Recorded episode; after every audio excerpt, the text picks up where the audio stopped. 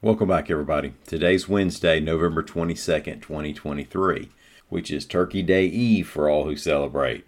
Now, it's possible your boss is checked out by now, so it's more relaxed around the office, maybe even more productive. It's also possible you're packing several days of work into the next few hours. Either way, we're glad you made the time for us. Today, we have a couple of Huntsville area economic stats, a PPP fraud case still out there, and some familiar high school football teams that are MIA this week. I'm Mike Morgan, and we're down in Alabama.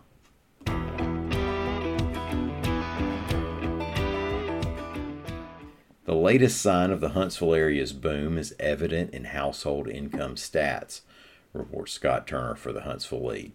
Now, according to an economic report from the Huntsville Area Association of Realtors and the University of Alabama in Huntsville, in just five years, Madison County's median household income has risen almost $18,000 a year. For 2023, median household income there is a robust $81,968. That's up from around 64,000 in 2019. And over less than a decade, the area has added more than 35,000 advanced manufacturing jobs.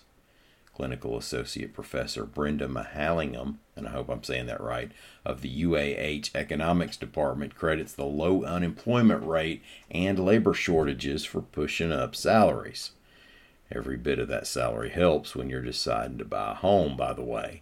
According to that quarterly economic report, at the end of September, there were only 136 homes listed in the Huntsville area that were $250,000 or less. Now, that means most homes are simply out of reach for most working folks.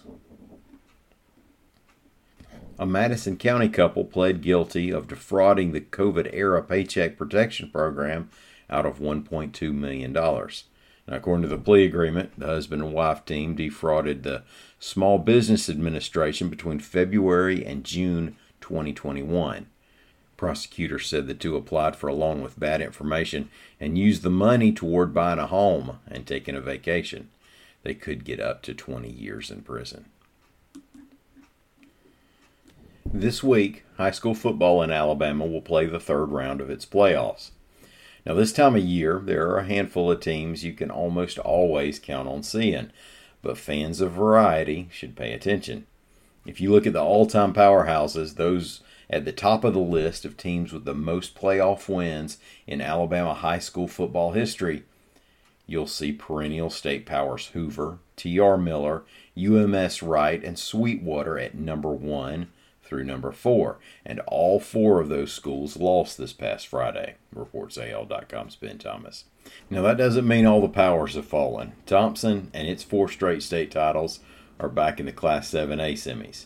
Also, still alive is Class 5A Saraland, which has won 18 games in a row dating back to last season and has outscored opponents in that stretch 649 to 161.